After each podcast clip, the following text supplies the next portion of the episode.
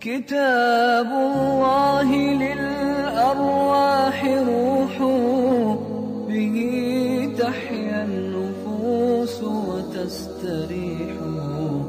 كتاب الله للأرواح روح به تحيا النفوس وتستريح. بسم الله الرحمن الرحيم. الحمد لله رب العالمين. وصلى الله وسلم وبارك على سيدنا ونبينا محمد وعلى آله وصحبه أجمعين. هذا هو الدرس السابع والعشرون من دروس التعليق على تفسير الإمام البيضاوي وهذا هو الأحد الخامس من صفر من عام 1435 للهجرة. وقد توقفنا في التعليق في الدرس الماضي عند التعليق على الآية الخامسة والعشرين وهي قول الله سبحانه وتعالى وبشر الذين آمنوا وعملوا الصالحات أن لهم جنات تجري من تحتها الأنهار خالدين فيها وأزواج مطهرة ورضوان من الله. ووصلنا إلى قول البيضاوي أو التعليق على قوله ولهم فيها أزواج مطهرة. وكان البيضاوي تكلم في أول الآية عن المناسبة بين هذه الآية والآيات التي سبقتها وقال إن الله سبحانه وتعالى بعد أن تحدث عن مصير الكافرين. وما ينتظرهم من الوعيد الشديد ناسب أن يذكر بعدهم ما وعد الله به سبحانه وتعالى عباده المؤمنين وذكر أن هذه عادة إلهية.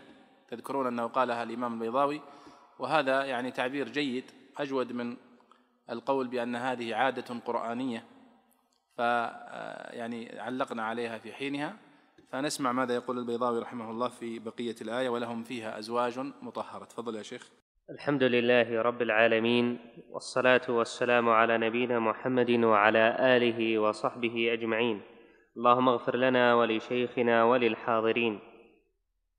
قال الإمام البيضاوي رحمه الله في قوله تعالى ولهم فيها أزواج مطهرة مما يستقدر من النساء ويذم من أحوالهن كالحيض والدرن ودنس الطبع وسوء الخلق.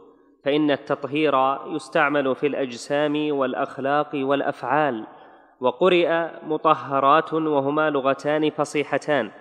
يقال النساء فعلت وفعلن وهن فاعلات وهن فاعلة وفواعل.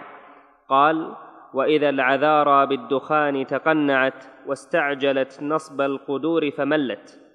فالجمع على اللفظ والإفراد على تأويل الجماعة.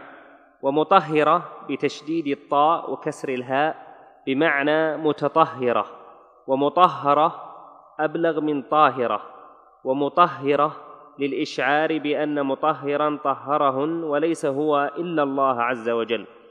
والزوج يقال للذكر والأنثى وهو في الأصل لما له قرين من جنسه كزوج الخف. فإن قيل فائدة المطعوم هو التغذي ودفع ضرر الجوع وفائدة المنكوح التوالد وحفظ النوع وهي مستغنى عنها في الجنة. قلت مطاعم الجنة ومناكحها وسائر أحوالها إنما تشارك نظائرها الدنيوية في بعض الصفات والاعتبارات وتسمى بأسمائها على سبيل الاستعارة والتمثيل. ولا تشاركها في تمام حقيقتها حتى تستلزم جميع ما يلزمها وتفيد عين فائدها. طيب الإمام البيضاوي هنا في قوله تعالى ولهم فيها أزواج مطهرة يقول مما يستقذر من النساء ويذم من أحوالهن. أي أن أزواج المؤمنين أو أزواج المستجيبين لأمر الله سبحانه وتعالى وأمر رسوله صلى الله عليه وسلم لهم في الدنيا نعيم مقيم ومن هذا النعيم أن لهم أزواج مطهرة. فهو طبعا فسرها تلاحظون أنه قال مطهرة ثم قال مما يستقدر من أحوال النساء وعاداتهن يعني مطهرة من هذا كله. وقال أنها مطهرة من الأدران الحسية والمعنوية ومطهرة من الحسية وذكر منها قال كالحيض والدرن قال والمعنوية ودنس الطبع وسوء الخلق. فإن التطهير يستعمل في الأجسام والأخلاق والأفعال. وهذه واضحة. وقد ذكر الله سبحانه وتعالى أوصاف نساء الجنة في غير هذا الموضع وذكرهن النبي صلى الله عليه وسلم في الأحاديث الصحيحة فوصف من أحوالهن ما يدعو إلى التشوق للجنة.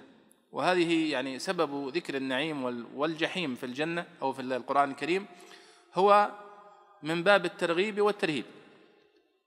كما قال الله سبحانه وتعالى في آه، صفة عباده المؤمنين قال ويدعوننا رغبا ورهبا. لأن الله سبحانه وتعالى خلق الإنسان وهو أعلم بطبيعته فهو بين هذين بين راغب تدفعه الرغبة ويحدوه الشوق وبين راهب يخاف من العقاب ويخاف من التهديد والوعيد والمؤمن ينبغي أن يكون يعني بين الرجاء والخوف في, في هذه الأمور. ثم ذكر البيضاوي هنا القراءات في قوله مطهرة. فذكر فيها ثلاث قراءات. قراءة الجمهور وهي القراءة التي نقرأ بها. ولهم فيها أزواج مطهرة. والقراءة الثانية ولهم فيها أزواج مطهرات. أزواج مطهرات. والقراءة الثالثة ولهم فيها أزواج مطهرة. مطهرة. مطهرة. ومطهرات جمع وإفراد. مطهرة بمعنى أنها متطهرة في نفسها. وأما قراءة الجمهور طبعا قراءة مطهرات قراءة شاذة وهي منسوبة لزيد بن علي. ومطهرة أيضا قراءة شاذة منسوبة لأحد أتباع التابعين وهو عبيد بن عمير. ولكن قراءة الجمهور هي هذه القراءة ولهم فيها أزواج مطهرة. ولذلك هو ذكر أن هذه القراءة هي أرجح الأقوى أرجح القراءات من حيث المعنى وأفضلها. لأنه هنا دليل على أن هناك من قام بتطهيرهن وليس إلا الله سبحانه وتعالى. أما مطهرة ومطهرات فهي صيغة فاعل يعني يعني هي طاهرة في نفسها. وذكر أنها لغتان فصيحتان أن تقول مطهرة ومطهرة ومطهرات. قال وهما لغتان فصيحتان واستشهد على ذلك ببيت من الشعر. وهو الشاهد فيه يقول وإذا العذارى بالدخان تقنعت. فوصفها بالمفرد يعني وإذا العذارى تقنعت. ويعني الأصل أن يقول وإذا العذارى بالدخان تقنعنا لأنهم جمع. فهو يقول لماذا جمع لماذا أفرد الخبر؟ والمبتدأ جمع. فقال لسبب أنه عندما أفرد راعى الجماعة وعندما قال فالجمع على اللفظ والإفراد على تأويل الجماعة. العذارى يراعي فيها اللفظ مثل قوله هنا أزواج. أزواج مطهرة ولهم فيها أزواج مطهرة وصفها بالمفرد مراعاة لللفظ. وإذا نظرت للمعنى جمع فإنك تقول مطهرات. آه ثم ذكر معنى طبعا التطهير ثم انتقل إلى قوله أزواج. وش معنى الزوج في اللغة؟ ولهم فيها أزواج. فقال الزوج يطلق على الذكر والأنثى. يعني نحن نقول الآن للمرأة زوجة وللرجل زوج. والصحيح في العربية أنه يقال زوج للرجل وللمرأة. يقال زوج للرجل والمرأة. وأيضا من الفصيح أن تقول للمرأة زوجة. هذا أيضا فصيح ويستشهدون عليه بشواهد كثيرة من الشعر. من ذلك فيما أحفظ قول الفرزدق وإن الذي يسعى ليفسد زوجتي وإن الذي يسعى ليفسد زوجتي كساع إلى أسد الشرى يستبيله. فالشاهد قوله زوجتي. فيقال للمرأة زوج وزوجة. ولكن الصحيح الذي ورد في القرآن الكريم أنها زوج وخلق منها زوجها. هو الذي خلقكم من نفس واحدة وخلق منها زوجها يعني المرأة. آه، أيضا هنا آه، تحدث قال وهو في الأصل لما له قرين من جنسه كزوج الخف. يعني يقول تعريف الزوج في اللغة هو ما له قرين من جنسه. فحتى الحذاء يقال زوج الحذاء ليس كذلك؟ وهي جماد يعني ليست لا ذكر ولا أنثى. لكن وتعلمون أن كل كل حتى الأشياء عندنا اليوم الكهرباء وال يعني يقال لها زوجان ليس كذلك؟ السالب والموجب من الكهرباء وفي شؤون كثيرة من شؤوننا يقال فيها هذا. ثم استطرد. هذا استطراد يعني تلاحظون أن البيضاوي يستطرد أحيانا استطرادات لا علاقة لها بتفسير الآية. يعني مثلا يقول فإن قيل وهذا مأخوذ من الكشاف للزمخشري. وهي من ما أدري حدثتكم عنها هؤلاء في أول الدروس مشهورة عن الإمام الزمخشري الفنقلات. يعني الفنقلات يعني مشهورة أن كل تفسير الزمخشري فإن قيل كذا فالجواب كذا فإن قيل فيسمونها الفنقلة. فيقول هنا فإن قيل فائدة المطعوم هو التغذي ودفع ضرر الجوع وفائدة المنكوح التوالد وحفظ النوع وهي مستغنى عنها في الجنة. وهذه مسألة ما لها علاقة بالآية مباشرة لكنها من باب الاستطراد أن قد يسأل سائل ويقول يعني فائدة الأكل والشراب في الدنيا حفظ الحياة وحفظ الجسم. وفائدة الزواج في الدنيا حفظ النوع والنسل. طيب ما فائدتها في الجنة؟ الجنة ما فيها لا تناسل ولا فيها جوع. فما فائدتها؟ قال قلت مطاعم الجنة ومناكحها وسائر أحوالها إنما تشارك نظائرها الدنيوية في بعض الصفات والاعتبارات وتسمى بأسمائها على سبيل الاستعارة والتمثيل ولا تشاركها في تمام حقيقتها حتى تستلزم جميع ما يلزمها وتفيد عين فائدتها. هذه المسألة ربما تمر مرت معنا مرتين أو ثلاث في الماضي وهو سيكررها في ربما مواضع قليلة ثم يتوقف لأنها متكررة في القرآن الكريم. أن الله سبحانه وتعالى يصف لنا نعيم الجنة ويصف لنا جحيم النار ويصف نفسه سبحانه وتعالى أيضا بصفات. وكل هذا هو من الغيب. الذي لا يشبه ما في الدنيا إلا في الأسماء فقط. وبالتالي فهو يقول هنا أن ما يذكره الله لنا من نعيم أهل الجنة أو من ثمار الجنة مثل الرمان والعنب ونحوها فإنما هو على سبيل التقريب لعقلية المستمع. ولذلك هو يقول فإنما هو على سبيل الاستعارة والتمثيل. وأما حقائق ذلك النعيم وحقائق ذلك الجحيم فلا يعلمها إلا الله سبحانه وتعالى. لكن تعلمون أيها الإخوة أنه لا يوجد لغة في الدنيا تحمل المعاني التي تجيش في خاطر الإنسان أبدا لا اللغة العربية ولا غيرها. ولذلك تلاحظون أنه كثيرا ما يقول الإنسان أنني أعجز عن التعبير أو أنني يعني لا أستطيع أن أصف لك شعوري. وهي حقيقة من حقائق اللغة فعلا لأن اللغة وعاء ضيق والمعاني أوسع. وبالتالي تلاحظون أننا نأخذ بعض المعاني ونحشرها في وعاء صغير. نعبر به عن كل المعاني. ما عندنا إلا هذه اللفظة نعبر بها عن هذا المعنى الضخم. لكننا نعني به في كل سياق معنى مختلف عن السياق الآخر. مثلا على سبيل المثال الحب مثلا. لفظة الحب هذه لفظة واحدة نعبر بها عن حب الإنسان لربه وعن حبه لنبيه صلى الله عليه وسلم وعن حبه لزوجته وعن حبه لأبنائه وعن حبه لوالديه وعن حبه لوطنه وعن حبه للمال وعن حبه للعافية والصحة والحرية. كلها معاني واسعة جدا مختلفة ولكن ما عندنا إلا هذه الكلمة نقلبها. فاللغة قوالبها ضيقة ومعاني التي يعني آه، يريد الإنسان أن يعبر عنها أكثر من اللغة. ولذلك جاء التعبير عن نعيم الجنة وعن آه، جحيم النار بألفاظ نفهمها ونعرف ما تدل عليه في الدنيا وهي تقرب لنا المعنى الذي يريده الله سبحانه وتعالى في الآخرة. وإلا فالنبي صلى الله عليه وسلم يقول كما في الحديث القدسي أن الله يقول أعددت لعبادي الصالحين ما لا عين رأت ولا أذن سمعت ولا خطر على قلب بشر. وهذا كله يدل على أن الشيء اللغة ما تعرفه لا تعرفه لأن لا أحد رآه ولا أحد سمع به ولا خطر على قلبه وبالتالي فهي أشياء جديدة من النعيم ومن الفضل الذي اختصه الله سبحانه وتعالى أو الذي اختصهم الله به. وطبعا قوله الاستعارة والتمثيل مرت معنا الاستعارة كما يقولون هو تشبيه حذف أحد طرفيه. والتمثيل أخص من المثل وأخص من التشبيه.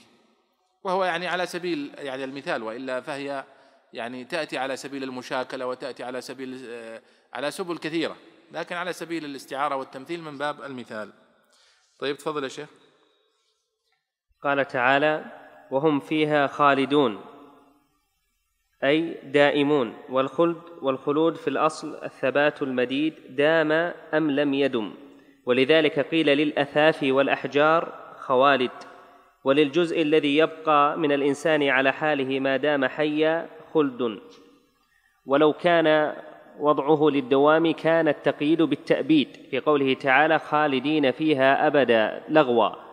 واستعماله حيث لا دوام كقولهم وقف مخلد يوجب اشتراكا أو مجازا. والأصل ينفيهما بخلاف ما لو وضع للأعم منه فاستعمل فيه بذلك الاعتبار كإطلاق الجسم على الإنسان مثل قوله تعالى وما جعلنا لبشر من قبلك الخلد لكن المراد به ها هنا الدوام عند الجمهور لما يشهد له من الآيات والسنن والسنن. فإن قيل الأبدان مركبة من أجزاء متضادة الكيفية معرضة للاستحلالات المؤدية إلى الانفكاك والانحلال فكيف يعقل خلودها في الجنان؟ قلت إنه تعالى يعيدها بحيث لا يعتورها الاستحالة بأن يجعل أجزاءها مثلا متقاومة في الكيفية متساوية في القوة لا يقوى شيء لا يقوى شيء منها على إحالة الآخر متعانقة متلازمة لا ينفك بعضها عن بعض كما يشاهد في بعض المعادن. هذا وإن قياس ذلك العالم وأحواله على ما نجده ونشاهده من نقص العقل وضعف البصيرة واعلم أنه لما كان معظم اللذات الحسية مقصورا على المساكن والمطاعم والمناكح على ما دل عليه الاستقراء كان ملاك ذلك كله الدوام والثبات فإن كل نعمة جليلة إذا قارنها خوف الزوال كانت منغصة غير صافية من شوائب الألم. بشر المؤمنين بها ومثل ما أعد لهم في الآخرة بأبهى ما يستلذ به منها وأزال عنهم خوف الفوات بوعد الخلود ليدل على كمالهم في التنعم والسرور. طبعا هذه العبارة وهي خالدون والخلد متكررة في القرآن الكريم كثيرا ولعل هذا أول موضع يمر يعني بنا في سورة البقرة فهو يقول أن الخلود هو المكث الطويل. والله سبحانه وتعالى قد وصف يعني بقاء أهل الجنة في الجنة بالخلود. قال وهم فيها خالدون خالدين فيها أبدا خالدا فيها. ووصف أيضا بقاء أهل الجنة أو أهل النار في النار أيضا بأنهم خالدين فيها أبدا. والخلود هو الثبات سواء دام واتصل أو دام دواما طويلا. يعني الشيء الذي اللي يطول في عند الناس في الحياة يسمونه يقولون هذا خالد. ولذلك هم يسمون يسمون خالد الناس. يسمون خالدا لهذا العرب تسميه. ولذلك يقول البيضاوي ولذلك قيل للأثافي والأحجار خوالد. والأثافي هي الحجارة التي توضع تحت القدر. فيوقد النار عليها النار. فطبعا هذه الأثافي هي من الحجارة. ولأنها تدوم يعني يبقى تبقى بقاء طويلا والنار تشتعل حولها ولا تتأثر فيقال لها خوالد. ولذلك أنا أتصور أن كلام البيضاوي هنا مأخوذ من قول لبيد بن ربيعة العامري في المعلقة بل أنا أجزم أنه يأخذ أخذه منه لأن لبيد يقول فوقفت أسألها في في المعلقة وخلت عفت الديار يقول في مطلع المعلقة عفت الديار محلها فمقامها بمنى تأبد غولها فرجامها. إلى أن قال فوقفت أسألها وكيف سؤالنا صما خوالد ما يبين كلامها. صم الخوالد يعني الحجارة البقي الباقية بقاء طويل بعد بعد يعني رحيل أصحاب البيوت. وأيضا قول زهير بن أبي سلمى في المعلقة أيضا معلقة زهير بن أبي سلمى آه، وقفت بها من بعد عشرين حجة فلأيا عرفت الدار بعد توهمي. توهم ماذا؟ قال أثافي سفعا في معرس مرجل ونؤيا كجذم الحوض لم يتثلم فالشاهد قوله أثافي سفعا. الأثافي هي هذه الحجارة التي توضع تحت القدر ويشب عليها النار. فتقال يقال لها خوالد. لأنها يعني إذا وضعها صاحب البيت وبدأ يعني يشعل النار تحت القدور فإنه لا يلتفت إليها. خلاص تبقى بقاء طويلا يعني. لذلك يقولون خوالد. لذلك أنا أتصور أن كلام البيضاوي مأخوذ من كلام لبيد. فوقفت أسألها وكيف سؤالنا صما خوالد؟ ما يبين كلامه.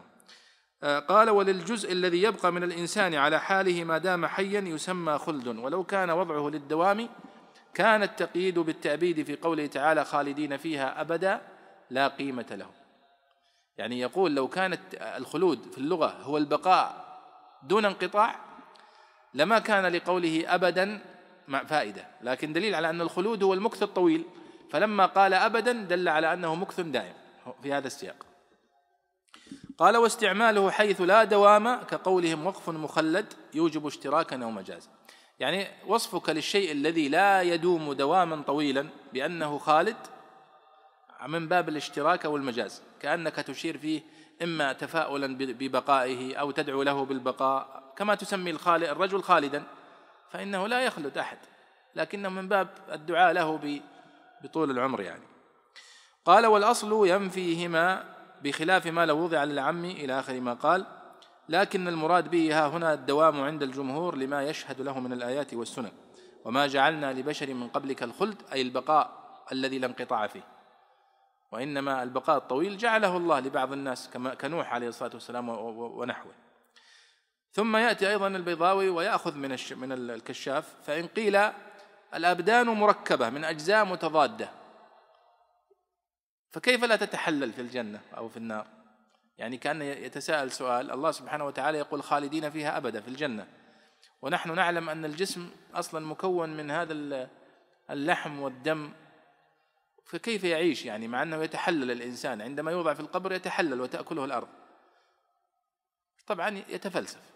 وإلا في هذا الموضع لا مكان للعقل ولا للفلسفة في هذا الموضع. نحن الله سبحانه وتعالى يقول خالدين فيها أبدا وخالدين فيها ما دامت السماوات والأرض لكن ما ندري كيف. كيف يكون وضع الإنسان في, في النار أو في الجنة.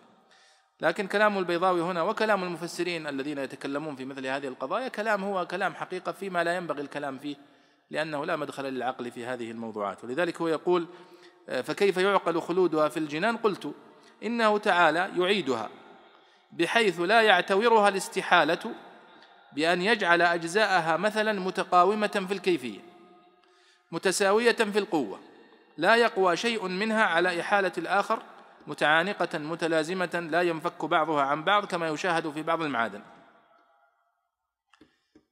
يعني هو طبعا يتخيل ويتصور أن الله في الجنة يخلق الإنسان وفيه طبيعتان متضادتان لا تقوى إحداهما على أن تغلب الأخرى فأنت الآن مثلا العظم يضعف في الإنسان أليس كذلك؟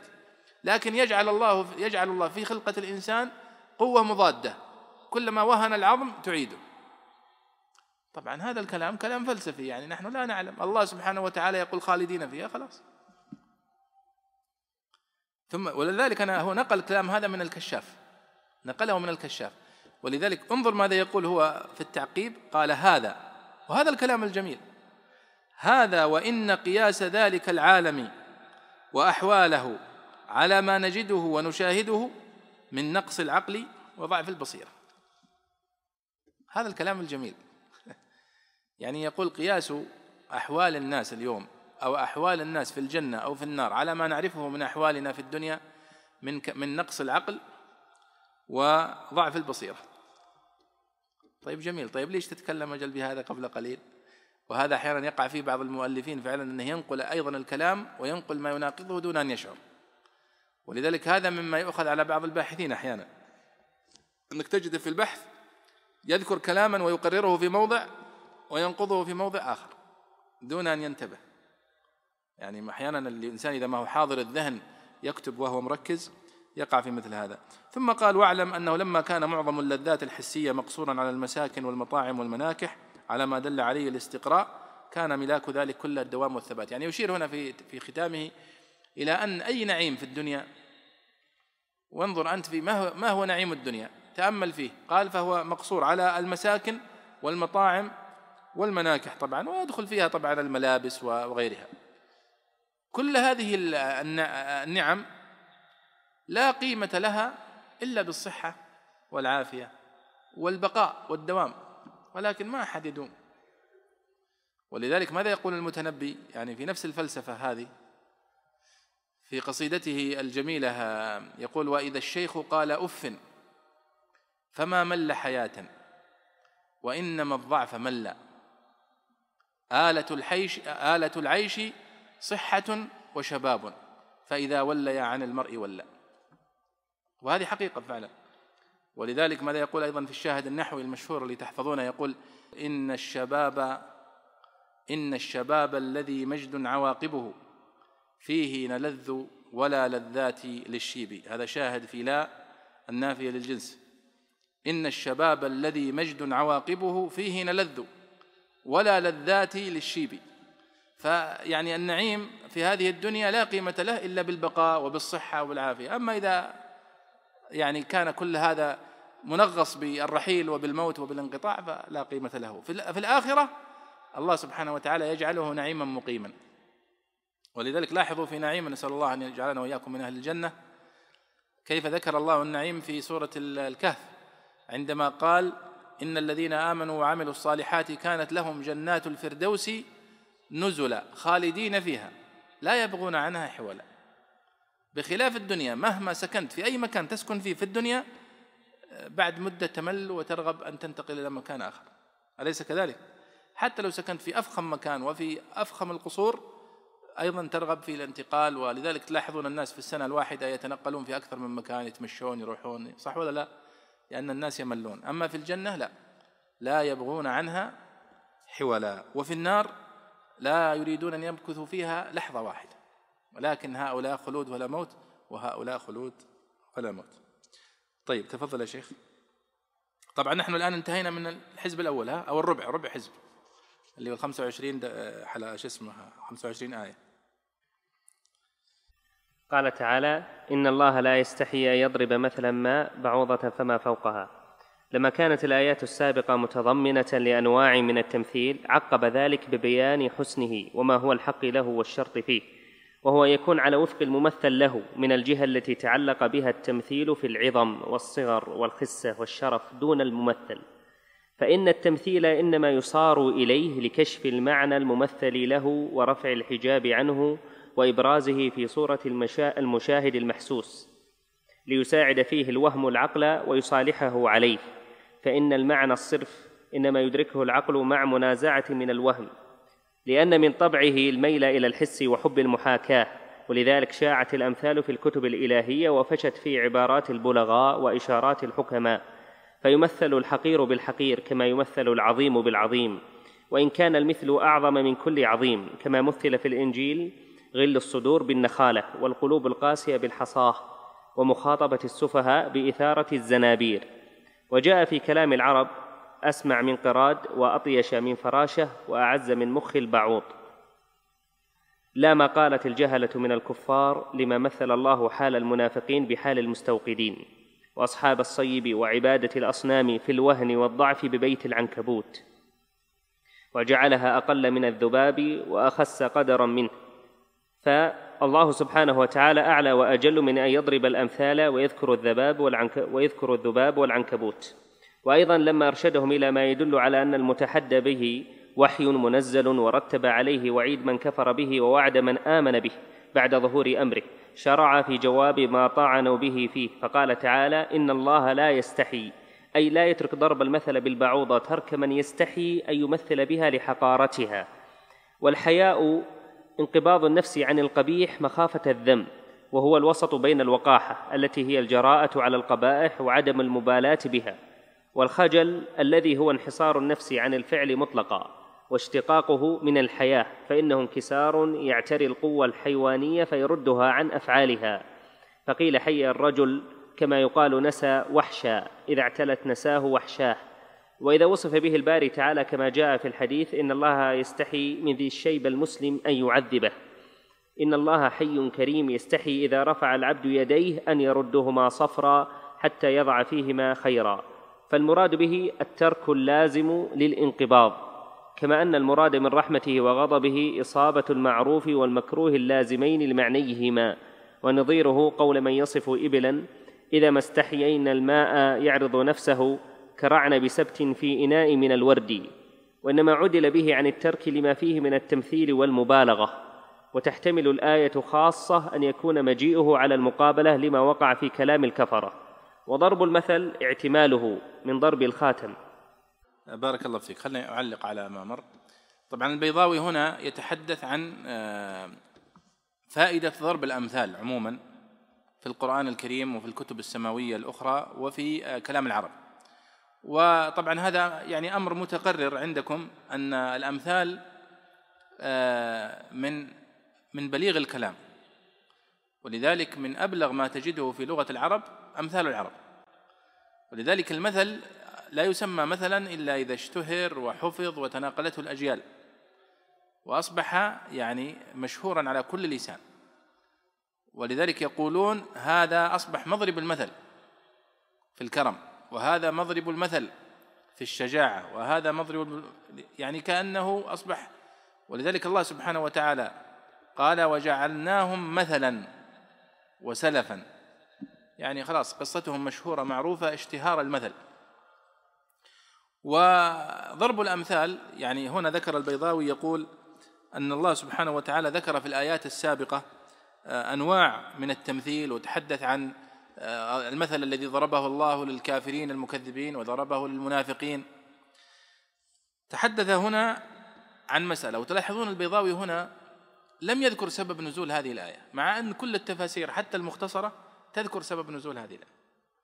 وهو أنه لما أنزل الله سبحانه وتعالى هذه الآية آه الآيات السابقة سخر بعض المنافقين وبعض الكفار من اليهود يعني كيف يضرب الله سبحانه وتعالى المثل بالبعوض بالعنكبوت ويرون أن هذا نوع من من اللغو في الكلام لا يليق بالله سبحانه وتعالى مما يدل على أن هذا القرآن ليس من عند الله.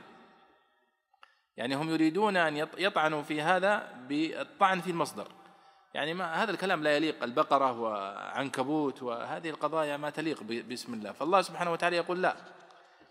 إن الله لا يستحي أن يضرب مثلا ما بعوضة فما فوقها ما دام أن هذا المثل يؤدي الغرض والفائدة منه فإن الله سبحانه وتعالى لا يمتنع من ضرب المثل به. وتحدث في البداية عن أول شيء فائدة الأمثال ثم أن هذه الأمثال موجودة في التوراة وفي الإنجيل وفي كلام العرب. فأما يعني أهمية ضرب الأمثال فلا شك أيها الإخوة أنها يعني فائدة ضرب المثل أنها تنقل المعنى من المعقول إلى المحسوس. وهذا كان يستخدم كثيرا. يعني مثلا الآن الله سبحانه وتعالى عندما يريد أن يقرب صورة هذا الرجل العالم الذي أظله الله على علم ولم ينتفع بما تعلم. فكان أبلغ وصف أن يشبهه بالحمار الذي يحمل الكتب على ظهره. يعني الحمار الذي يحمل لو جمعت مثلا تاج العروس للزبيدي في أربعين مجلد وحطيتها على ظهر الحمار. هل يصبح لغويا؟ ما ما يمكن أبدا أنه يعرف أي مفردة من مفردات التاج. فالله سبحانه وتعالى قال مثل الذين حملوا التوراة ثم لم يحملوها كمثل الحمار يحمل أسفار. فأنت على طول الآن أول ما يعني يتذكر هذا المشهد المضحك هذا هو مثل أليق وصف بهذا العالم الذي تعلم ثم لم ينتفع بعلمه واظله الله على علم. خلاص المثل هذا رسخ الصورة أليس كذلك؟ والنبي صلى الله عليه وسلم كان يضرب الأمثال في للصحابة رضي الله عنهم. إما انه يضربها يضربها لهم بالكلام مثلا عندما يقول ما مثلي ومثلكم إلا كفراش يعني حول حول النار يوشك أن يقع فيها وأنا آخذ بحجزكم عن النار. يعني يقول أنا والله مثلي ومثلكم مثل رجل يحاول أن يمنع الفراش أن تقع في النار. والفراش معروف أنه يعني يتجه للنار ولا يعلم أنها ستحرقه. فهو يمنعنا من دخولها عليه الصلاة والسلام بما يبلغنا من العلم. وأيضا عندما جاءه رجل من الأعراب وقسى على النبي صلى الله عليه وسلم فكاد الصحابة أن يبطشوا بهذا الرجل ويقتلوه. وينفره. فقال النبي صلى الله عليه وسلم خلوا بيني وبينه. فلما يعني خلا به النبي صلى الله عليه وسلم وطيب خاطره وأعطاه خرج الرجل فقال النبي صلى الله عليه وسلم ما مثلي ومثلكم. ما مثلي ومثلكم إلا كصاحب راحلة. نفرت منه. فأخذ الناس يلحقونها من هنا ومن هنا فلا تزيد إلا نفورا. فقال صاحبها خلوا بيني وبينها. فأخذ شيئا من خشاش الأرض وأشار به إليها فجاءت إليه. فيقول لو خليت بيني وبينكم وبين هذا الرجل ربما قتلتموه ودخل النار. فالشاهد أن ضرب المثل أسلوب موجود في القرآن والبيضاوي هنا أفادنا فائدة ممتازة جدا. قال ولذلك شاعت الأمثال في الكتب الإلهية حتى في الكتب السماوية السابقة في التوراة وفي الإنجيل يوجد يوجد أمثال. قال فيمثل الحقير بالحقير كما يمثل العظيم بالعظيم. ثم قال كما مثل في الإنجيل غل الصدور بالنخالة. النخالة وهي الذي يبقى بعد نخل الطحين يبقى في المنخل. وفي العادة أنه لا يبقى إلا الشيء الرديء وأيضا القلوب القاسية مثلها بالحصى. وهذا المثل موجود في القرآن الكريم. ثم قست قلوبكم من بعد ذلك فهي كالحجارة وهي الحصى. قال ومخاطبة السفهاء بإثارة الزنابير. يعني يقول أنه مثل في الإنجيل الذي يخاطب السفهاء ويستثير سفاهتهم كمن يستثير الزنابير في عشها فتلسعه. فكأن هذا يعني يؤيد ترك السفيه. إذا يعني يخاطبني السفيه بكل قبح فأكره أن أكون له مجيبا. يعني هذا هو الخلق القديم يعني ينبغي أن يكون دائما. قال وجاء في كلام العرب أسمع من قراد. أسمع من قراد هذا مثل يقال لمن يكون شديد الرفا يعني رهافة السمع. يعني إنسان دقيق في السمع يسمع أي شيء فيقولون هذا أسمع من قراد. لأنهم يزعمون أن القراد هذا وهو الصغير الذي يأتي في في شعر الجمل القراد أنه حاسة السمع عنده قوية جدا. وهذه طبعا تحتاج إلى يعني واحد خبير في الحيوانات وفي لكن قد ذكر هذا الجاحظ في كتابه الحيوان وطول فيه طبعا كثيرا. فالعرب تقول أسمع من قراد يضرب لمن كان يعني قوي السمع. وأطيش من فراشة تضرب مثالا للمتهور الذي يقع في المخاطر دون أن يحسب حسابها. وأعز من مخ البعوض. يضرب مثلا للشيء النادر النادر جدا الذي لا يكاد يوجد. طبعا هم يقولون أعز من بيض الأنوق وأعز من العيوق وأعز من العنقاء وأعز من مخ البعوض. يعني الشيء النادر النادر جدا يضرب هذا المثل له.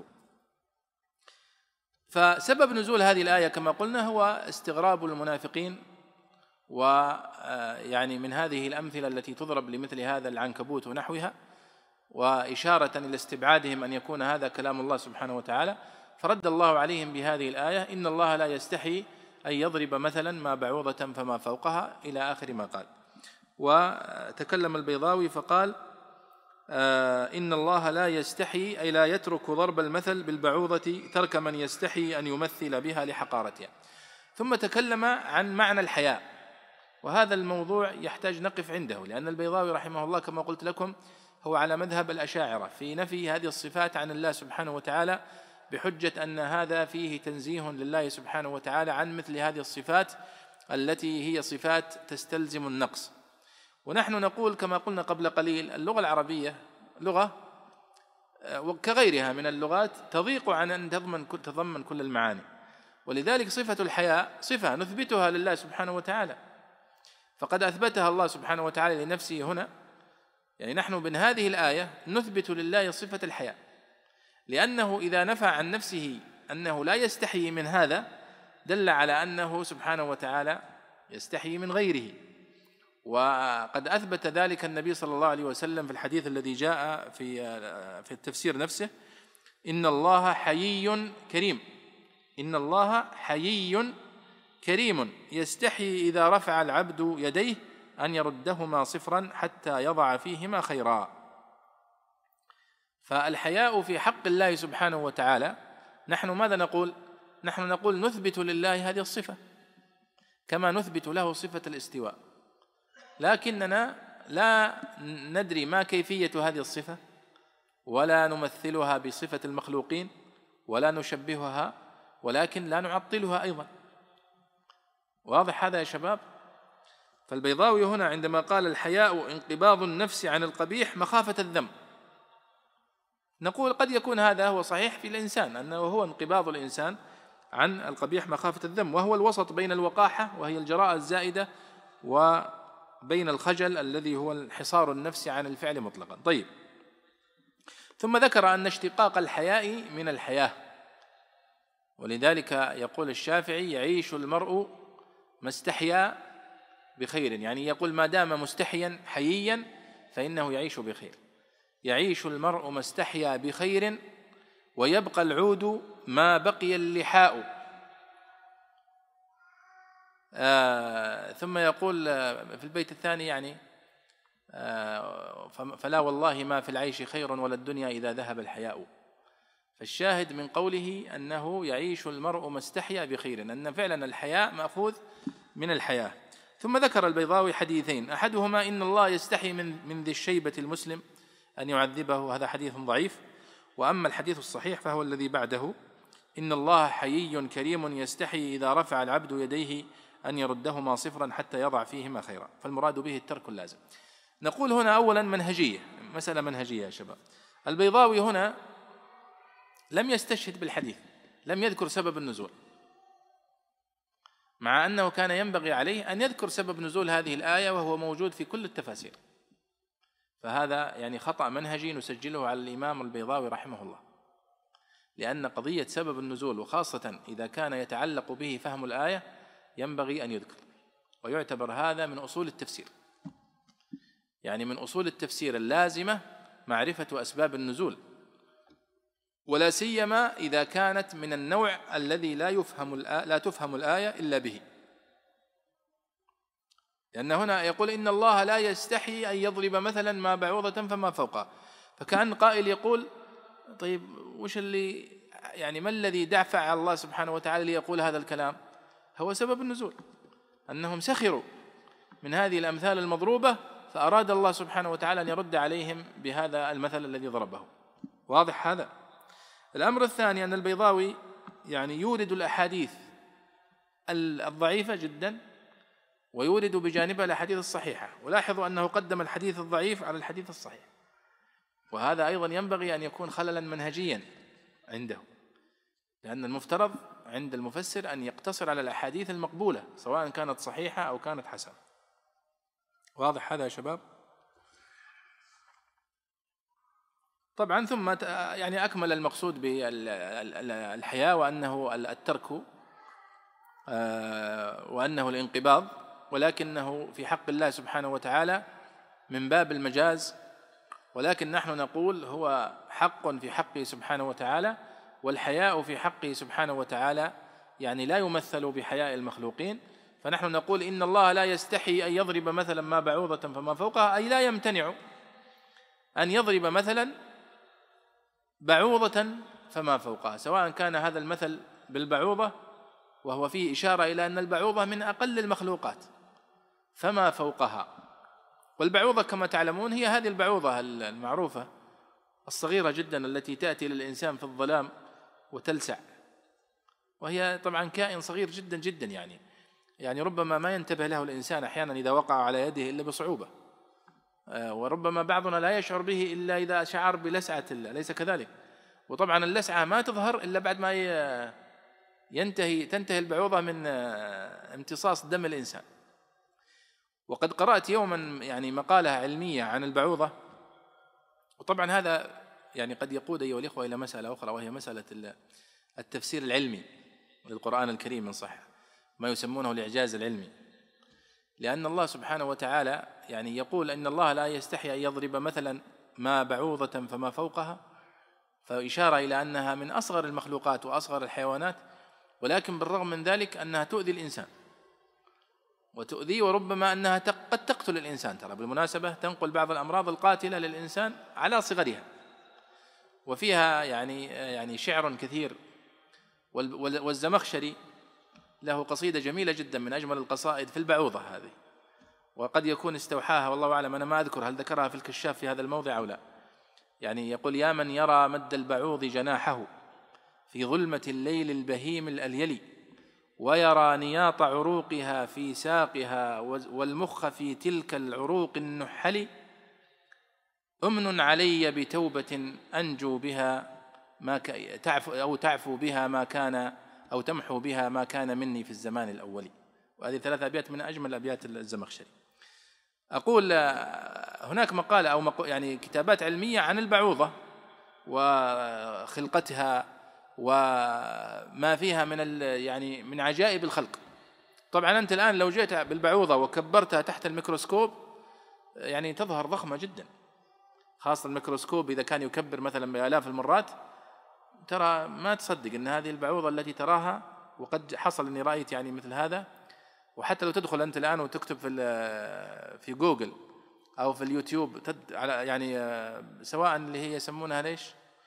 موسكيتو باللغة الإنجليزية اللي هي البعوضة تجد فيها يعني عجائب وغرائب في خلقتها وفي طريقتها في امتصاص الدم. وكيف أن لا يشعر الإنسان بها. يعني هذا شيء عجيب أن شيء يخترق جسمك جلدك ويمتص الدم وأنت لا تشعر. وتكتشف أن هذه البعوضة تضع مادة مخدرة. يعني بنج موضعي. موضعي في المكان وفي نفس الوقت زمنيا. ما تشعر أنت بأي شيء إلا بعد أن تنتهي. وأحيانا قد يشعر بها الإنسان وهي ما زالت تمص الدم فربما يقتلها. لكن تجد عجائب من خلقتها من عدد عيونها من عدد من طريقتها. ولذلك يقول هنا آه، أو ذكر قبل قليل يعني أعز من مخ البعوضة. أصلا من هو اللي يستطيع أن يمسك البعوضة حتى يستطيع أن يستخرج مخ مخ هذه البعوضة؟ فالفكرة أن يعني أنك لما تقرأ في خلق البعوضة تزداد حقيقة يعني معرفة بمعنى هذا المثل. وكون هذه البعوضة الحقيرة التي ذكرها الله هنا فيها من عجائب خلقه سبحانه وتعالى ما لا يخطر على الإنسان على بال الإنسان. هذه أنا قد أسلم بها لأننا نحن عندما يتحدث بعض الذين يكتبون في إعجاز القرآن الكريم يقولون إن العرب قديما كانت عقولهم أقل أو أضعف من أن تتحمل مثل هذه التفصيلات العلمية. ولذلك نحن نكتشف هذا الإعجاز العلمي في القرن الرابع عشر أو الخامس عشر. نقول بالعكس أصلا هؤلاء قد عرفوا قد آمنوا بالوحي من السماء. فماذا تعني مثل هذه الحقائق البسيطة مقارنة بأنهم آمنوا بخلق السماوات والأرض ولا ولذلك أبو بكر الصديق رضي الله عنه عندما احتج على المشركين قالوا له إن صاحبك يقول أنه قد أسري به من مكة إلى بيت المقدس في ليلة. فقال إن كان قال ذلك فقد صدق. ونحن نصدقه بأبعد من ذلك. نصدقه بالقرآن بأنه من السماء. فكيف لا نصدق من هنا إلى فلسطين؟ فأقول يعني القراءة في مثل هذا التفاصيل أيها الإخوة نعم هي تزيد المؤمن إيمانا ويقينا وعندما يقرأ مثل هذه الآيات قطعا سوف يستفيد فائدة أكبر. وقد حاول أحد المفسرين وهو كان أستاذا للعلوم الكلام هذا عام 1350 هجرية تقريبا يعني قبل 85 سنة أراد أن يعني يقول أن العالم اليوم قد انصرف عن الالتفات إلى إعجاز القرآن. لأننا دائما نقول إن إعجاز القرآن هو في بيانه وفي بلاغته وفي فصاحته. والناس اليوم ليسوا بأهل فصاحة ولا بلاغة وربما بعضهم أو أكثرهم لا يتحدث العربية أصلا. فلا يمكن أن يدرك إعجاز القرآن الكريم. ولذلك فإن أفضل ما يدعى به الناس ويقرب به الناس إلى القرآن الكريم هو إبراز الإعجاز العلمي الذي فيه وهو أن القرآن قد سبق إلى حقائق علمية ونظريات لم تكتشف إلا في القرن المعاصر. من أمثال مثلا آه، خلق الجنين ومراحل خلق الجنين ومراحل تكون السحب وإلى آخره. فصنف كتابا سماه الجواهر في تفسير القرآن. وطبعا اسمه الأستاذ طنطاوي أو محمد طنطاوي جوهري. وألف كتاب طويل يعني يعني كان الكلام هذا في أيام الملك عبد العزيز هنا في السعودية. ولما طبع الكتاب ويعني كتب فيه بعض العلماء أنه يعني فيه خروج عن التفسير وكذا فمنع من دخول السعودية. لكن عندما تقرأ الكتاب لا ليس هناك فيه يعني مخالفات كثيرة. لكن ماذا يفعل هو؟ يأتي بتفسير الآية التفسير الإجمالي المعروف.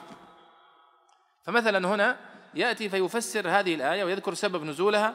ويقول سبب نزولها سخرية بعض المنافقين والكفار من ضرب الأمثال بالعنكبوت وبالبقرة وبنحوها فأراد الله سبحانه وتعالى أن يرد عليهم بأن الله لا يمتنع عن ضرب الأمثال النافعة للناس ولو كان المثل ضربا للمثل بالبعوضة التي هي أحقر من العنكبوت وأصغر.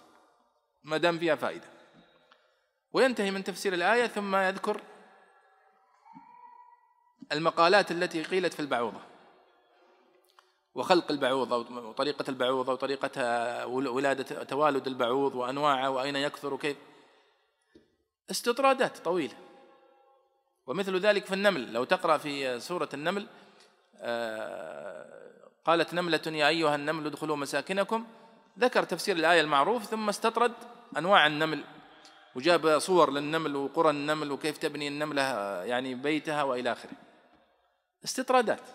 فهو يحاول من خلال مثل هذه الاستطرادات أن يلقي الضوء على ما يزيد المؤمن المعاصر معرفة علمية بما ذكره الله سبحانه وتعالى في في هذا الموضع أو ذات وهو اجتهاد منه طبعا. وتفسيره مش مطبوع وموجود يعني يمكن أن تطلعوا عليه. بل إنه حتى أذكر في سورة النمل أورد مقالتين من إحدى الجرائد البريطانية أظن والله ما أدري جريدة التايمز أظن أو أو الجارديان لكنها واحدة من. من الصحف البريطانية المعروفة ذكر فيها مقالتين علميتين عن النمل. آه، طويلة طبعا نقلها بطولها. آه، طبعا إذا هذا هو آه، كلام الإمام البيضاوي في هذه الآية وحديثه عن صفة الحياة. والصواب كما قلت لكم أن نقول نحن نثبت لله سبحانه وتعالى هذه الصفة على الوجه اللائق به سبحانه وتعالى وهي لا يشبه حياء المخلوقين. ولكننا نثبتها له من غير تكييف ولا تمثيل ولا تشبيه. مثلها مثل بقية الصفات التي نثبتها له سبحانه وتعالى ولا ندخل في التمثيل ولا في التكييف. وهذا من المواطن التي دائما ننبه عليها في تفسير الإمام البيضاوي وفي التفاسير كثيرة تفسير القرطبي تفسير ابن عطية تفسير الرازي. والتفسير الرازي يعني يفصل تفصيلات كثيرة في مثل هذه المواضع. طيب تفضل يا شيخ. نتكلم عن ضرب المثل. وضرب المثل اعتماله. وضرب المثل اعتماله من ضرب الخاتم وأصله وقع شيء على آخر. وأن بصلتها مخفوض المحل عند الخليل بإضمار من منصوب بإفضاء الفعل إليه بعد حذف بعد حذفها عند سيبويه. وما إبهامية تزيد النكره إبهاما وشياعا وتسد عنها طرق التقييد. كقولك أعطني كتابا ما أي أي كتاب كان. أو مزيدة للتأكيد كالتي في قوله تعالى فبما رحمة من الله. ولا نعني بالمزيد اللغو الضائع فإن القرآن كله هدى وبيان بل ما لم يوضع لمعنى يراد منه وإنما وضعت لأن تذكر مع غيرها فتفيد له وثاقة وقوة وهو زيادة في الهدى غير قادح فيه. وبعوضة عطف بيان لمثلا أو مفعول يضرب أو, أو مفعول يضرب. ومثلا حال تقدمت عليه لأنه نكرة. أو هما مفعولاه لتضمنه معنى الجعل. وقرئت بالرفع على أنه خبر على أنه خبر مبتدأ محذوف وعلى هذا يحتمل ما وجوها أخر. أن تكون موصولة حذف صدر صلتها كما حذف في قوله تماما على الذي أحسن وموصوفة بصفة كذلك ومحلها النصب بالبدلية على الوجهين. واستفهامية هي المبتدأ كأنه لما رد استبعادهم ضرب الله الأمثال. قال بعده ماء البعوضة فما فوقها حتى لا يضرب به المثل. بل له أن يمثل بما هو أحقر من ذلك ونظيره فلان لا يبالي مما يهب ماء دينار وديناران. والبعوض فعول من البعض وهو القطع كالبضع العضب. غلب على هذا النوع كالخموش. طبعا هنا يتحدث عن ضرب المثل. لماذا العرب تقول ضرب؟ الضرب. ولذلك هو يقول ضرب المثل هو يعني اعتماله. يعني يعني ضرب المثل كأنه والله أعلم أيها الإخوة كما يضرب الخاتم والدينار والدرهم. هم كانوا يقولون أنه يضرب الدرهم لأنه آه، كانت الدنانير والدراهم حديد من الحديد. فإذا ضرب الدرهم والدينار يعني كأنه ماذا؟ يعني طبع طبعا لا يتغير. ولذلك قال ضرب الله على سمعهم. يعني كأنه ختم على سمعهم خاتم ولا يستطيعون أن ينفذ إليهم الصوت خلاص. كما قال فضربنا على آذانهم في الكهف سنين عددا. وهذا هو معنى الضرب. فالله سبحانه وتعالى يضرب المثل كأنه يعني يدمغ بهذا المثل دمغا كما يضرب الخاتم فيبقى بقاء الدهر. فالله يضرب فالناس يضربون المثل بهذا يقول ضرب المثل. يعني كأنه يوقع توقيع لا يزول. قال ومن ضرب الخاتم وأصله وقع شيء على آخر. ثم ذكر الإعراب في قوله إن الله لا يستحي أن يضرب مثلا ما. وتحدث عن ما هنا وقال إنها إبهامية. تزيد النكرة إبهاما وشيوعا. لأنه قال بعوضة. بعدها إن الله لا يستحي أن يضرب مثلا. مثلا هنا مفعول به أليس كذلك؟ يعني مثلا أي مثل؟ إن الله لا يستحي أن يضرب مثلا ما. مثلا ما أي مثل. ثم جاء بمثال على مثل هذا المثل فقال بعوضة فما فوقه. كأن سائلا قال يعني مثل ماذا؟ فقال مثل البعوضة. فما فوقها؟ وسوف يأتي الحديث عن كلمة فما فوقها. هل معناها فما فوقها في الحجم؟ يعني مثل الذباب وما هو أكبر من ذلك؟ أو وما هو فوقها في الصغر يعني بعوضة أو أصغر منها وهذه تحتمل هذا وتحتمل هذا. ثم ذكر اشتقاق كلمة البعوض وأنه من البعض وهو القطع كالبضع العضب. غلب على هذا النوع كالخموش. ما ما أدري وش معنى الخموش حقيقة. يعني أنا بحثت يعني عن معناها لكن ما, ما كان الوقت كافي فما ما ما وجدت معناها. طيب فما فوقها؟ أيوة هذه كلمة أيضا مهمة. فما فوقها عطف على بعوضة أو ما إن جعل اسما ومعناه ما زاد عليها في الجثة كالذباب والعنكبوت كأنه قصد به رد ما استنكروه والمعنى أنه لا يستحي ضرب المثل بالبعوض فضلا عما هو أكبر منه أو في المعنى الذي جعلت فيه مثلا وهو الصغر والحقارة كجناحها فإنه عليه الصلاة والسلام ضربه مثلا للدنيا ونظيره في الاحتمالين ما روي أن رجلا بمنى خر على طنب فسطاط. فقالت عائشة رضي الله عنها سمعت رسول الله صلى الله عليه وسلم قال ما من مسلم يشاك شوكة فما فوقها إلا كتبت له بها درجة ومحيت عنه بها خطيئة فإنه يحتمل ما تجاوز الشوكة في الألم كالخرور وما زاد عليها في القلة كنخبة النملة. لقوله عليه الصلاة والسلام ما أصاب المؤمن من مكروه فهو كفارة لخطاياه حتى نخبة النملة. جميل. طبعا آه، هذا الكلام أيها الإخوة كلام جميل وربما أنه يجيب على تساؤل أن فما فوقها تحتمل المعنيين. فما فوقها يعني فما هو أكبر منها في الحجم. وما فوقها ربما فما فوقها في المعنى. يعني بعوضة ضربت مثل هنا في الحقارة أليس كذلك؟ يعني هو يضرب مثلا بصغرها فكأنه يقول فما فوقها في المعنى الذي ضربت من أجله المثل وهو الصغر والحقارة يعني فما دونها فلذلك قد قد تسمعون بعضهم يفسر ويقول يعني هل معنى فما فوقها فما فوقها يعني فما أصغر منها؟ نقول نعم هي تحتمل هذا من حيث اللغة. وما فوقها يعني ما أكبر منها؟ نعم نقول هذا صحيح أيضا. فهي تحتمل هذا وتحتمل هذا. ولذلك يشاع الآن كثيرا تفسير معاصر لهذه الآية وهو يعني يدخلونه في باب الإعجاز العلمي. وهو قولهم أن أنه بعد يعني تحليل المجهري للبعوضة وجدوا أن فوق البعوضة حيوان صغير. أنا ما يعني ما أذكر أني رأيت هذا لكن يعني يقولون أن هناك فوق البعوضة مخلوق صغير فوق ظهره فوق جسمه وأنه هو المقصود بهذا القول في قوله فما فوقها. وهذا معنى لا تدل عليه الآية لأن الله سبحانه وتعالى قال بعوضة فما فوقها والفاء تدل على يعني يعني التعقيب أو كذا يعني أنه شيء منفصل عن هذا آه، البعوضة. ولذلك هو لم يقل آه، إن الله لا يستحي أن يضرب مثلا فوق بعوضة فما دونها أو نحو ذلك وإنما قال بعوضة فما فوقه يعني فما دونها أو فما هو أكبر منها. فهذا المعنى الذي يعني يقال ويشاع أولا أنا لم يثبت لدينا ولم نعرف يعني حقيقة الأمر الثاني أنه لغة لا يستقيم. وهذا الضابط أيها الإخوة من أهم الضوابط التي ترد بها هذه الأقوال الضعيفة في المعاصرة التي تدعى في الإعجاز العلمي. أنها مخالفة للغة القرآن. وأهم من ذلك أنها مخالفة لما يعني فسر به السلف هذه الآيات آه، القرآنية. فإذا تصادم مثل هذه التفسيرات المعاصرة مع لغة الآية ولغة القرآن ومع تفسيرات السلف التي لم يحفظ عنهم غيرها فإننا نقول برده ولا نقبله. طيب تفضل. أحسن الله عليك. قال تعالى فأما الذين آمنوا فيعلمون أنه الحق من ربهم. أما حرف تفصيل يفصل ما أجمل ويؤكد ما به صدر ويتضمن معنى الشرط. ولذلك يجاب بالفاء. قال سيبويه أما, أما زيد فذاهب. معناه مهما يكن من شيء فزيد ذاهب أي هو ذاهب لا محالة وأنه منه عزيمة. وكان الأصل دخول الفاء على الجملة لأنها الجزاء. لكن كرهوا إيلاءها حرف الشرط فأدخلوها على الخبر وعوضوا المبتدأ عن الشرط لفظا. وفي تصديره الجملتين به إخماد لأمر المؤمنين واعتداد بعلمهم وذم بليغ للكافرين على قولهم.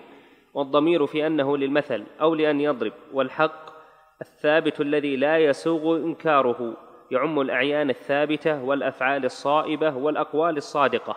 من قولهم حق الأمر إذا ثبت ومنه ثوب محقق أي محكم النسج. واصل واصل. قال تعالى وأما الذين كفروا فيقولون كان من حقه وأما الذين كفروا فلا يعلمون ليطابق قرينه ويقابل قسيمه. لكن لما كان قولهم هذا دليلا واضحا على كمال جهلهم عدل إليه على سبيل الكناية ليكون كالبرهان عليه. الإمام البيضاوي أيها الإخوة هنا يعلق على قوله تعالى فأما الذين آمنوا فيعلمون أنه الحق من ربهم وأما الذين كفروا فيقولون ماذا أراد الله بهذا مثلا؟ لاحظوا أيها الإخوة هنا هذه سنة يعني ماضية وهي أن الكافر المكذب المعاند لا ينفعه دليل ولا تقنعه حجة ولا برهان وأن المؤمن المصدق لا تزيده هذه الأدلة وهذه الحجج والبراهين إلا إيمانا وثباتا وتصديقا. ولذلك نحن نقول إن من فوائد هذه الآية أن ديدن الكفار المعاندين هو الاعراض مهما أقمت لهم من الحجج. ولذلك نحن نقول أيها الإخوة هذا القرآن العظيم الله سبحانه وتعالى جعله هداية لمن أراد الله هدايته ولمن شرح الله صدره وجعله اضلالا لمن أراد الله سبحانه وتعالى إضلاله وهو نفسه. ولذلك في سورة التوبة في آخرها يقول الله سبحانه وتعالى وإذا ما أنزلت سورة فمنهم من يقول أيكم زادته هذه إيمانا؟ فقسمهم نفس التقسيم هنا. قال فأما الذين آمنوا فزادتهم إيمانا وهم يستبشرون. وأما الذين كفروا فزادتهم وأما الذين في قلوبهم مرض فزادتهم رجسا إلى رجسهم. وماتوا وهم كافرون. وهي نفس الآيات. ما في فرق. لكنها لهؤلاء ثبات ولهؤلاء إضلال. وهذا يدلنا أيها الإخوة أنه ليست سبب إيمان المؤمنين وتصديق المصدقين هو القرآن أو أو إعجاز القرآن ما فيه من الإعجاز. لا شك أن هذا يزيد المؤمن إيمانا. ولكن سبب الإيمان هو هداية الله سبحانه وتعالى التي أرادها بهؤلاء المؤمنين الصادقين ولذلك لا تزيدهم هذه الآيات والأحاديث إلا إيمانا وتسليما وتصديقا وانقيادا وإنابة. فضل من الله سبحانه وتعالى. نسأل الله أن يشرح صدورنا وصدوركم للإيمان. وهذه الآيات نفسها لا تزيد المكذب والمعاند الذي لم يرد الله هدايته إلا نفورا وصدا وتكذيبا. فذكر الله سبحانه وتعالى أيضا هذا الصنف ولاحظوا أنه في أول القرآن الكريم. في أول سورة البقرة يذكر الله سبحانه وتعالى هذه الحقائق الثابتة التي لا ينبغي أن يفرط الإنسان فيها. قال فأما الذين آمنوا فيعلمون أنه الحق من ربه. ولاحظ أنه عبر هنا بصيغة الفعل المضارع فقال يعلمون. وقال عن المنافقين وأما الذين كفروا فيقولون. إشارة إلى أن هذا خلق يتجدد مع تجدد كل ما يستدعيه. لاننا نقول دائما أن التعبير بالجملة الإسمية يستلزم الاستمرار والتعبير بالجملة الفعلية يستلزم الحدوث والتجدد والتكرر. فهنا يذكر المثلين يقول أما الذين آمنوا فيقولون فيعلمون أنه الحق من ربهم وأما الذين كفروا فيقولون. فهو يقول هنا لاحظوا قال كان من حقه وأما الذين كفروا فلا يعلمون. يعني يقول الله قال في الآية الأولى فأما الذين آمنوا فيعلمون أنه الحق وأما الذين كفروا فلا يعلمون أنه الحق. قال لا هو لم يقل ذلك. وإنما قال فأما الذين آمنوا فيعلمون أنه الحق لما وقر في قلوبهم من التصديق والتسليم. وهذه أيها الإخوة من أهم صفات المؤمن أنه يسلم وينقاد ويطيع ويسلم. قال وأما الذين كفروا فيقولون ماذا أراد الله بهذا مثلا. قال البيضاوي وأما الذين كفروا قال ليطابق ويقابل قسيمه. ولكن لما كان قولهم هذا دليلا واضحا على كمال جهلهم عدل إليه على سبيل الكناية ليكون كالبرهان عليه. يعني الله سبحانه وتعالى لم يقل وأما الذين كفروا فلا يعلمون وإنما قال وأما الذين كفروا فيقولون ماذا أراد الله بهذا مثلا؟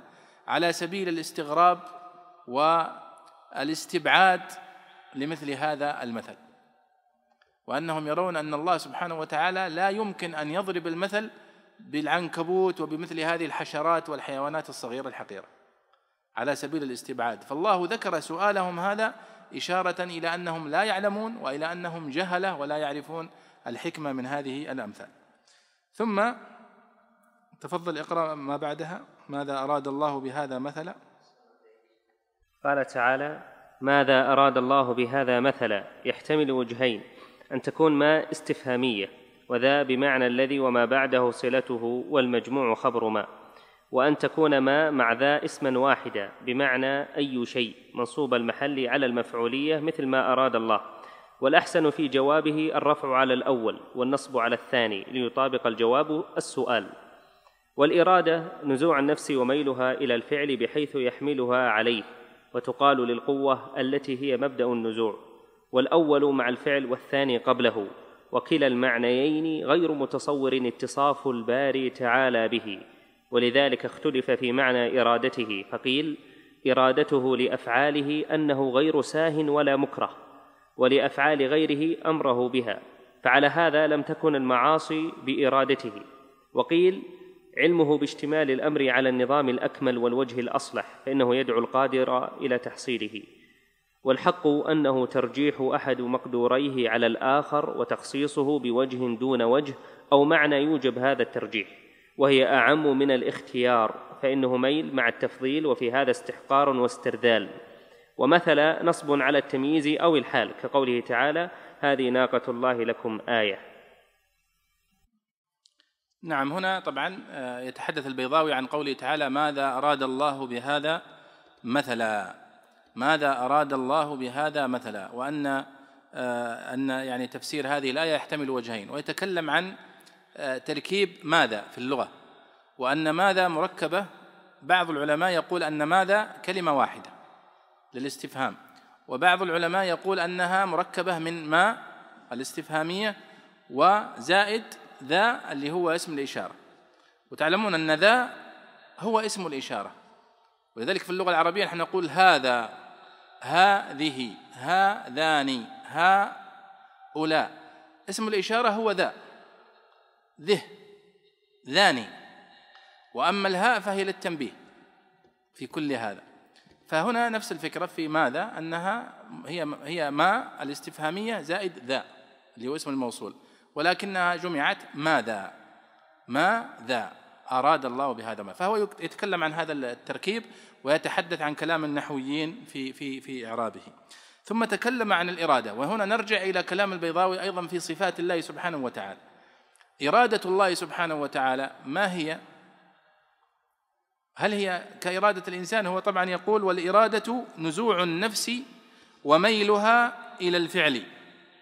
بحيث يحملها عليه. وتقال للقوة التي هي مبدأ النزوع. يعني أنت الآن تريد أن تقوم. إذا رأيت شخص يتهيأ للقيام تقول له تريد أن تقوم؟ يعني تلاحظ أنت أنه يتهيأ للقيام.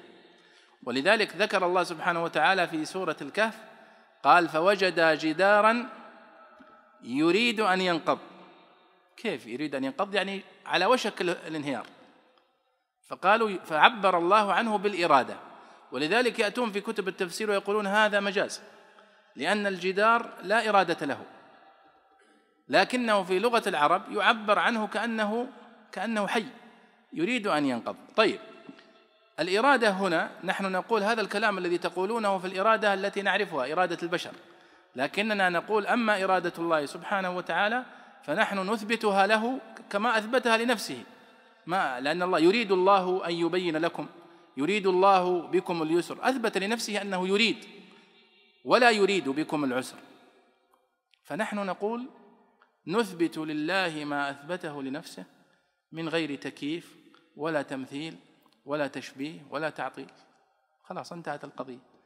ليش؟ بكل بساطة أيها الإخوة في صفات الله سبحانه وتعالى نحن تحدثنا كثيرا. أنا أسألك سؤال. كيف كيف هو شكل الله؟ هيئته كيف هي؟ الجواب لا ندري. إذا نحن لا نعرف صفاته لكن لو سألتكم الآن كيف هي رجل الفيل؟ مباشرة أنت تعرف حجم الفيل أليس كذلك؟ فتتصور الفيل وتجيب. لو سألتك كيف هي رجل البعوضة؟ اللي تكلمنا عنها قبل شوية. البعوضة معروف أنها صغيرة جدا. ولذلك أنت تتحدث عن صفات الشيء الذي تعرفه. أما الشيء الذي لا تعرفه فلا يمكن أن تتحدث عن صفاته حتى لو سألتكم عن مثلا العنقاء. العنقاء هذا حيوان يذكرونه العرب في شعرهم وفي أدبهم على أنه من الحيوانات التي لا تعرف. يسمعون بها بس في الأساطير ومثل السعلية ومثل التي يسمعونها في الأساطير الشعبية وال آه، يعني هناك مثلا كما يقول الشاعر يقول أيقنت أن المستحيل ثلاثة الخل والعنقاء والخل الوفي. الشاهد أن مثل هذه الصفات الإرادة نقول نحن نثبت لله إرادة كما يليق به سبحانه وتعالى دون تمثيل ولا ولا تكييف. العلماء يفرقون في إثبات الإرادة لله سبحانه وتعالى ويثبتون له إرادتان. الإرادة الدينية والإرادة القدرية. فيقولون الإرادة الشرعية أو الدينية تستلزم المحبة أن الله سبحانه وتعالى أراد لنا أن نصلي أراد لنا أن نزكي فأرادها لنا سبحانه وتعالى إرادة شرعية دينية وأمرنا بها وأحبها وحث عليها. فإذا صلى الواحد منا وزكى تحققت فيه الإرادتان الإرادة الكونية والإرادة الشرعية الدينية. ولكن الله سبحانه وتعالى أراد من من الناس جميعا أن يؤمنوا إرادة دينية شرعية فالله أمرنا بها لكنه لم يقدر لبعضنا أن يفعلها. وقدر لبعضنا أن يفعلها إرادة كونية من عنده سبحانه وتعالى. فمثلا على سبيل المثال أبو طالب عم النبي صلى الله عليه وسلم الله أمره بالإيمان ودعاه إليه وأحبه له ولكنه لم يفعل.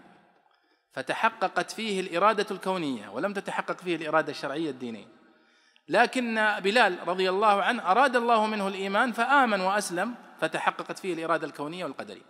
هذا هو معنى إرادة الله سبحانه وتعالى ولكننا لا نكيفها ولا نشبهها بإرادتنا نحن. الواحد منا إذا أراد أن يقوم أو أراد أن يجلس أو أراد أن ينام بمعنى أنه هم بذلك وفعل. لكن الله سبحانه وتعالى نحن لا نشبه إرادته بإرادة المخلوقين. وهذه قاعدة خذوها في كل صفات الله سبحانه وتعالى. نحن نثبت له الصفات على ما يليق به سبحانه وتعالى. نثبت له اليد ونثبت له سبحانه وتعالى الرجل والقدم كما أثبتها له النبي صلى الله عليه وسلم ونثبت له العينان ونثبت العين ونثبت له السمع والإرادة والحياء دون تكييف ولا تشبيه ولكن على ما يعني آه، يليق به سبحانه وتعالى.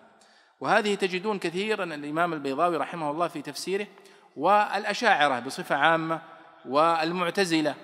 كان لهم رأي يرون أنه ما يليق أن نشبه الله سبحانه وتعالى بمخلوقات. وأن إثباتنا لمثل هذه الصفات يستلزم التشبيه فينفونها فنحن نحسن الظن بهم رحمهم الله ولكننا نرى أن هذا خطأ وأن مذهب السلف الصالح رضي الله عنهم أنهم كانوا يثبتون هذه الصفات لكنهم لا يدخلون في تفاصيل العقل لا يحيط بها.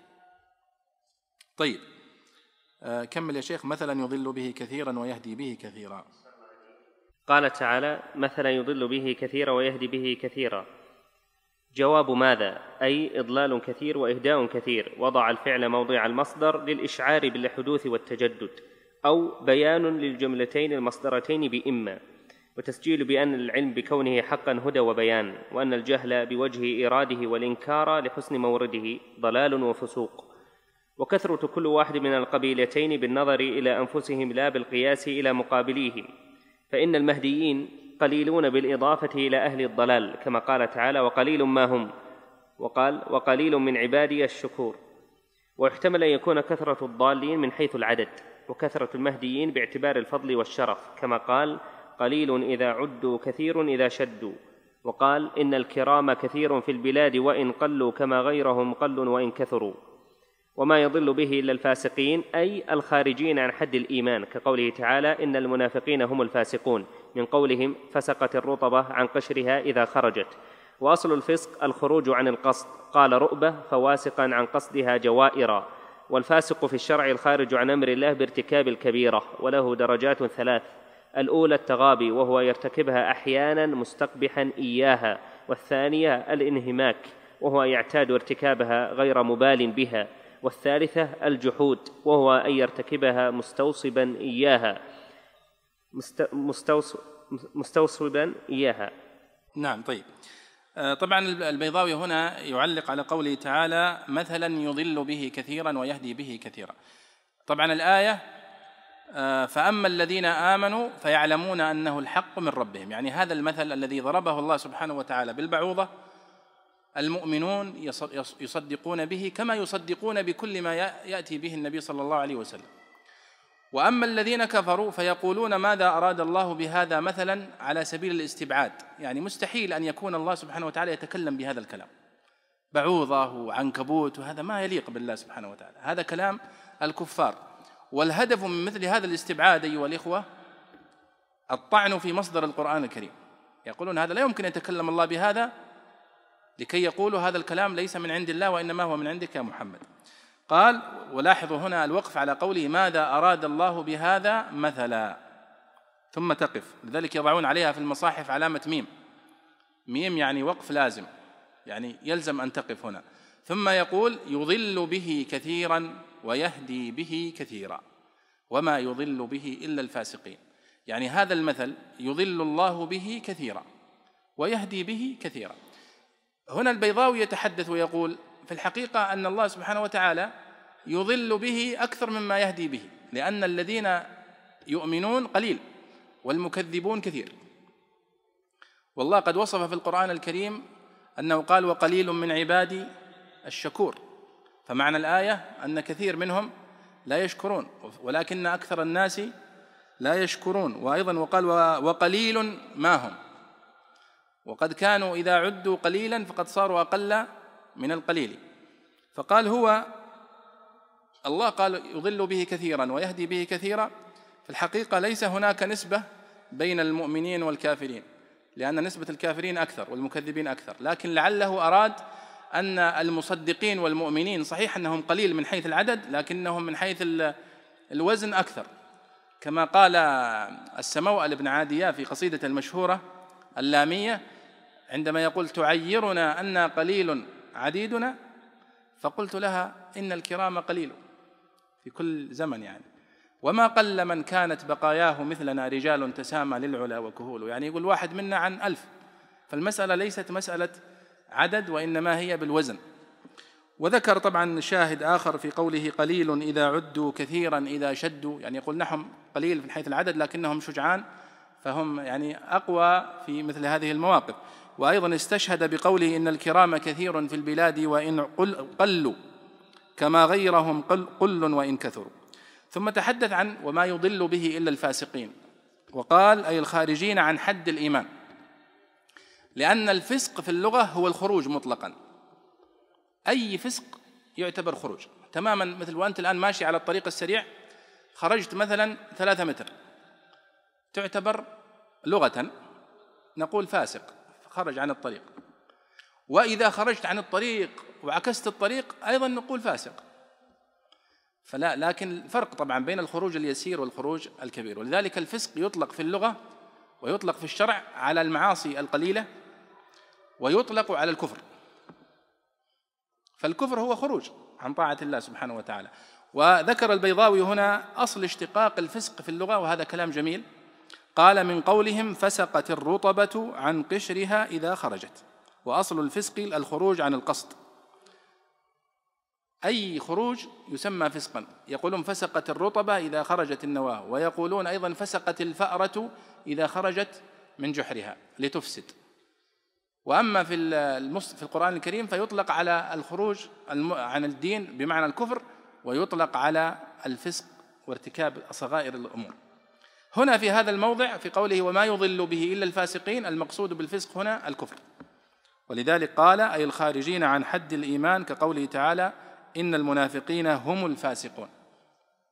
من قولهم فسقت الرطب. ثم ذكر البيضاوي هنا آه، أقسام أو درجات الفسق في الشرع. فقال والفاسق في الشرع الخارج عن أمر الله بارتكاب الكبيرة. وهذا غير دقيق طبعا لأن الفاسق يطلق على الذي يرتكب الصغيره والذي يرتكب الكبيره وله درجات ثلاث قال الأولى التغابي وهو أن يرتكبها أحيانا مستقبحا إياها. والثانية الانهماك يكون منهمك في في المعصية وهو أن يرتكبها ويعتاد ارتكابها غير مبال بها. والثالثه قال الجحود طبعا هذا لا شك أنه انحراف في الفطرة وهو أن يرتكبها مستصوبا إياها. يعني يرتكب الكبيرة ويرى أنها ليست كذلك. فإذا شارف هذا المقام وتخطى خططه خلع ربقة الإيمان من عنقه ولابس الكفر. وهذا الكلام أيها الإخوة نكرره البيضاوي رحمه الله في مقدمة تفسيره هنا. ما زال في بدايته يفصل في الدلالات اللغوية. ولذلك لاحظوا هذا الكلام الذي تكلم عنه البيضاوي في الفسق هنا ينسحب معنا في القرآن الكريم كاملا. كم وردت كلمة فاسقين وفسقوا يفسقون فس وهكذا في القرآن الكريم كثيرة. استصحبوا هذا المعنى معكم في نهاية المصحف. لذلك سوف يأتي هذا المعنى كثيرا في في ثنايا القرآن الكريم في السور القادمة ولن يتكلم عنه البيضاوي بمثل هذا التفصيل لأنه يفصل في أول آه، التفسير. ونتوقف ونكمل إن شاء الله في المحاضرة القادمة وصلى الله وسلم على سيدنا ونبينا محمد وعلى آله وصحبه أجمعين. كتاب الله للأرواح روح به تحيا النفوس وتستريح. كتاب الله